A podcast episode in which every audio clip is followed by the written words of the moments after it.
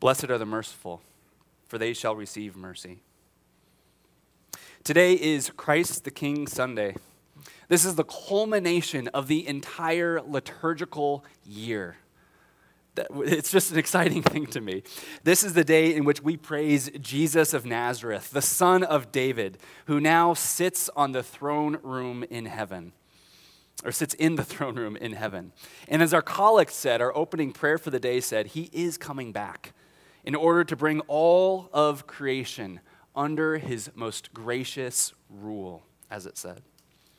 Now, each of the assigned readings that we had today uh, draw us even further into this glorious theme. In Ezekiel, we hear or we see the Lord Yahweh say that he himself will come and shepherd his people with gentleness and with, with healing. And then in the first letter, letter to the Corinthians, the Apostle Paul declares that the Messiah will return to destroy death itself, and he will reign over all creation for all of eternity. From its first pages to its final pages, the Bible promises, friends, that the king will return with justice and healing and peace. Now, I have to admit, that there is an inner part of me that protests against these things. You see, I have this inner atheist that lives inside of me, and I think many of you might as well. I have this voice inside of me that says, These things are just too epic. They're too great. They're too overwhelming. They're too beautiful. There's a part of me that just scoffs at these things and thinks there's no way that this could possibly actually happen. But even more clear than that, there is this still quiet voice inside saying, Just wait. Just wait. Just you wait. For the king is coming. So, these past several weeks, uh, we've been preaching through uh, this chapter and the chapter before. We've been paying attention to Jesus' final teaching, this, this culmination of his entire earthly ministry. And this is the final one. This is the, the, the, jewel that sits upon all of the others that he's been uh, going through. We've heard about so many beautiful parables. We've, we've looked at the parable of the wedding feast, the parable of the ten virgins, the parable of the talents. And each of these are, are, have, have causes of, of, or stir us to, into greater preparation and waiting and longing for our king to come and make everything right, to eradicate evil from our own hearts and from our hearts and, and from the world itself. But today's passage is a little bit different because this one is not a parable. And sometimes it's easy for us to read it because it's just following a series of parables, but this one is not a parable. The Son of Man is actually coming back in glory. There is not a metaphor about that. He is coming back in full reality. He is coming back. Jesus will come again. All nations will be resurrected and gathered before him time itself will be folded into another era. Explain that one to me, right? Like, how in the world is that going to happen? Now, yes, this will be like a Palestinian shepherd who separates his animals before the arrival of night, but that is a short metaphor for eternal realities, the coming of Christ. So let us look at this passage a little bit closer. When the Son of Man comes again, Jesus says in verse 31, he comes again in his glory, and all of the angels with him, and he will sit on his glorious throne. Did you catch how much glory is in this passage? You know, the first coming of Jesus was essentially hidden. Most people didn't recognize who he was. Surely, if, if you were in the crowd those days and you were seeing, G- or if Jesus was in the crowd those days and, and you happened to be looking at a group of people, there's no way you would have been able to pick him out and say, that's the Son of God. That's the second person of the Trinity. No, but when he comes again, there will be not a shadow of doubt as to who this is. He will come clothed in glory, and not just with one angel army with him but all of the angel armies, every angel ever created, will come descend with him upon the world. And he will sit on a glorious throne. The throne of his first coming was the cross. The throne of his second coming will be utter and complete glory. And all nations will gather before him. No one's excluded from this. You will be there. I will be there. Grandma and grandpa will be there. Your kids' kids' kids will be there. Your favorite politicians will be there. Your least favorite politicians will be there. Everyone will be there. Every historical figure will be there. From the, from the worst dictators who've ever walked this planet to the kindest, most quietest saints as well.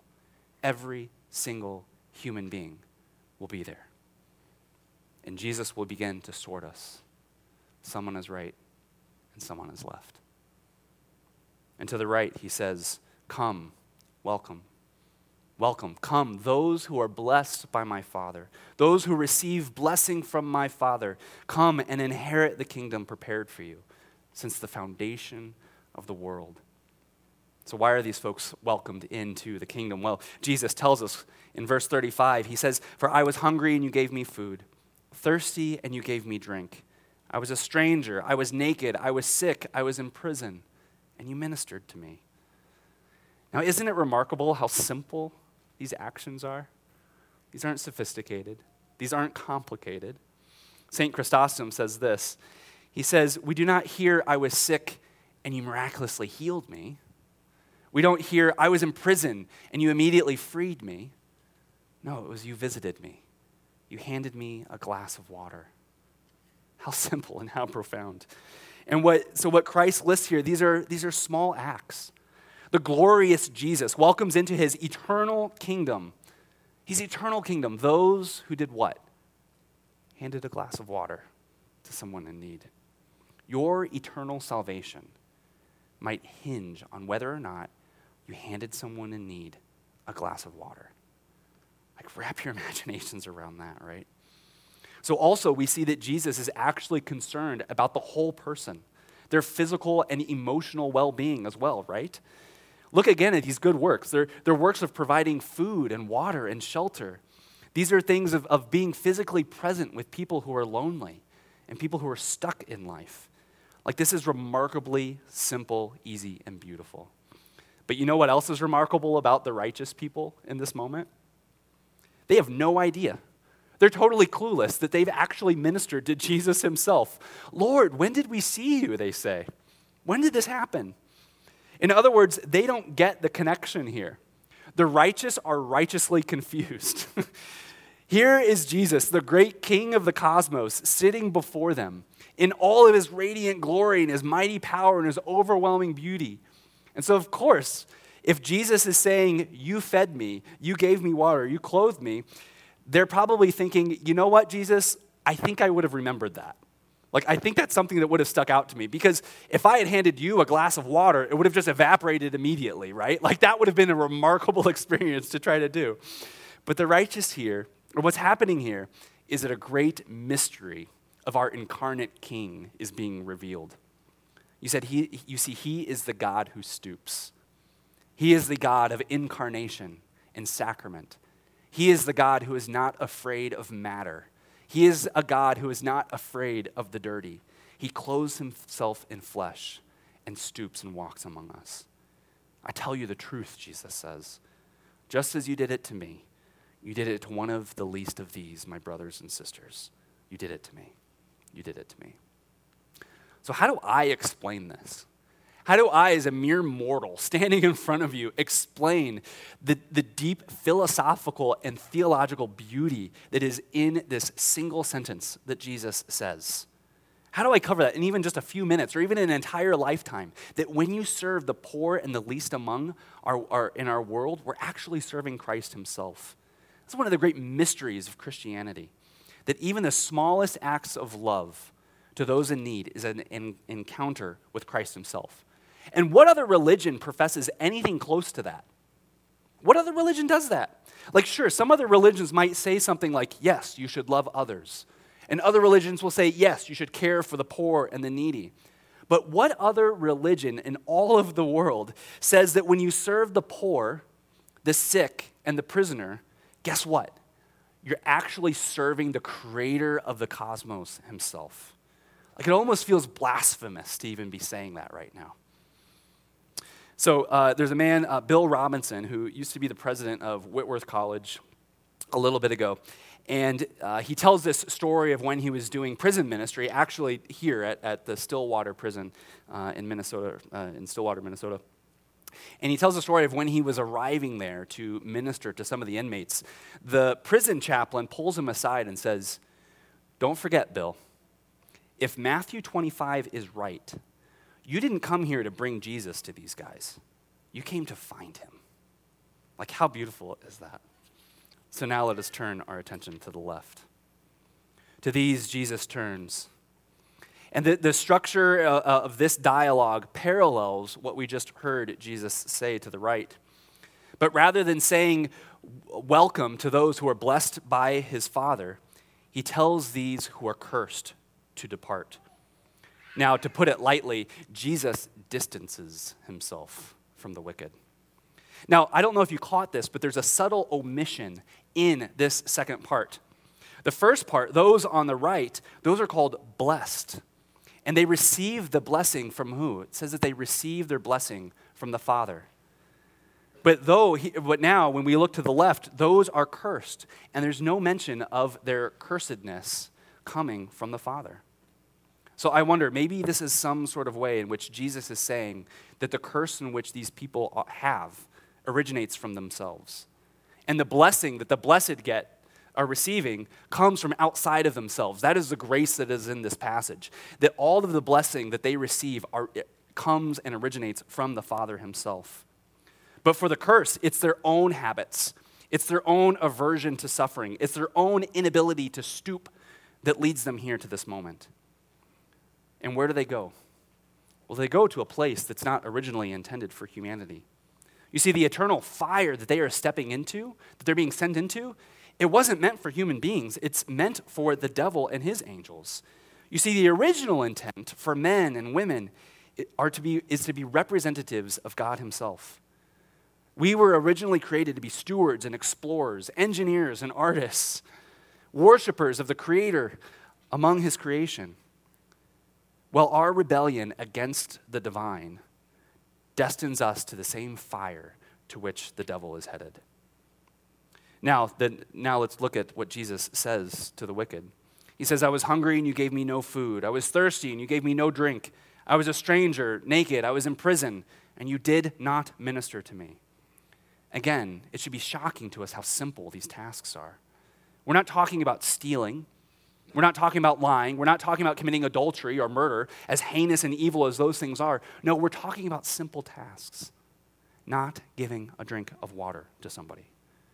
In fact, the, the fact that they did nothing, nothing at all, not a drink of water, destines them to hell. Now, I wonder when I read this passage, are there other areas of faithfulness in their lives? What else do, these, what do, these li- do the lives of these people look like? Do they go to church every week? Are these people who give faithfully to the church? Do they read their Bibles every day?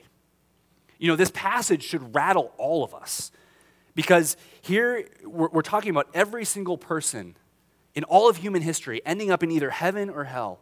And Jesus says that it comes down to even these simplest acts of love to those in need.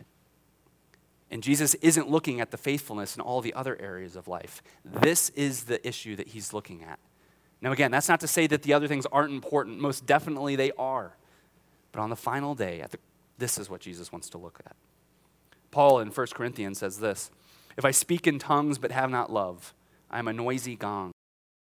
Prophetic powers, if I have all faith to remove mountains, if I deliver my own body up to be burned, but I have not love, I gain nothing. Doesn't matter how many degrees you have. Doesn't matter how many uh, scriptures you have memorized. It doesn't matter how much you give away. If you have not love, you have nothing. And brothers and sisters, that should rattle us all. Well, these two do not recognize the presence of the Lord in their midst. In the same way in which the righteous were ignorant of their virtues, here the outcasts are ignorant of their sin. But when, Jesus? When did we see you? When did we see you and ignore you? And again, this is a warning for us all. How often are we ourselves, friends, blind to God in our midst? How often do we walk past the weak, ignore the needy, or refuse the sick? The text is clear. To avoid, ignore, or refuse those in need is to ignore, avoid, and refuse God Himself. Martin Luther says this Who could have thought it up that God Himself throws Himself down so deep into our midst and He accepts our work, our acts of love? Who would have thought that, that when that happens, that when we, when we serve in this way, it is as if we're serving Him? So hear this. Thus, the world is full of God. In every alley, behind your door, this is where we find Christ. He is everywhere. So I was catching up with a dear friend this week. And this friend, um, I don't want to share too many details. Some of you might know who he is. Uh, but he works for a small mission organization, not in this city. Um, but he works among the poor and the marginalized, you know, the kind of people who are described in this passage, and the kind of people who, quite honestly, the church often ignores. And my friend was being super vulnerable with me. He said, You know, Rick, as, even as I'm doing this, there are days in which I'm not even sure if God exists. He was getting choked up as he was sharing this, you know. Imagine committing your life to those kinds of things, to those kinds of ministries, and even wrestling with that level of doubt. And I wonder, you know, maybe some of you here watching on the live stream are perhaps in a similar place. You know, how many of you, even as you've been trying to, to watch this on the live stream, are only catching bits and pieces of it, right? You know, maybe you're like, what in the world is Rick talking about? You know, you're only catching parts of it because there's these little people who are tugging on you right now, asking for water, telling you that they're hungry, vying for your attention. You know, how many of you are just even mentally um, maybe dazing in and out right now? You know, maybe you can't remember much of what's happened in the service so far because you're absolutely exhausted from the full week of taking temperatures, um, administering IVs, reading health charts, trying to search for one simple, encouraging word for a sick person in front of you. Or maybe some of you are working retail jobs and you're, you're handing out uh, coffee to people and you're just wondering over and over again does this stuff even matter? Does God even see me as I'm trying to help people in these small ways? And perhaps you're even asking, does God even exist right now?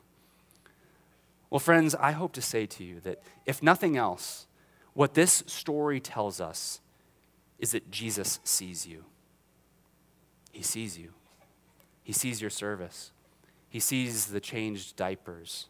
He sees the exhaustion that you have. He sees the ways in which you look for the, the word of encouragement. He sees the ways you spend time with those who the world has ignored. He sees you and he loves you. Please pray with me. Lord Jesus Christ,